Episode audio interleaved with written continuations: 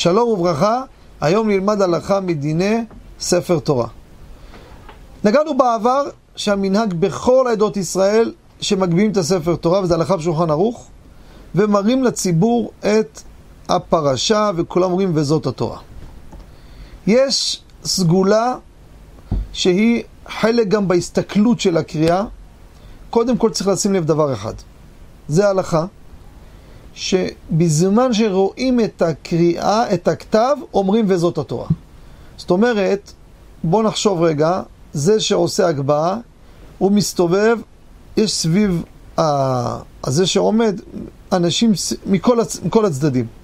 הוא מתחיל בצד הזה, אלו אומרים וזאת התורה. אלו בצד השני שלא רואים, לא אמרו וזאת התורה. כשיראו את הכתב יאמרו וזאת התורה. ככה זה ההלכה. בזמן שאני מסתכל אומר וזאת התורה. עכשיו יש סגולה לראות, לחפש בפרשה מילה שהאות הראשונה שלו, ש, שלה, כמו האות הראשונה של השם שלו. לדוגמה, קוראים לו בנימין, חפש מילה שמתחילה באות ב', כותב כף החיים, וזה סגולה להצלחה.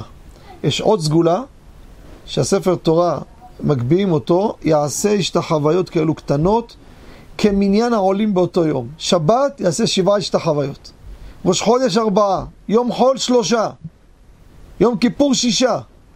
זה גם סגולה להצלחה. הבן איש חיים מביא את זה. בן יוסף חיים מביא את שתי הסגולות האלו. מה שאמרתי להצלחה זה כף החיים כותב. שים לב לדבר הזה, ולכן גם כן זה שעשה את ההגבהה, שהוא גומר, יבוא, יסתכל ויגיד וזאת התורה.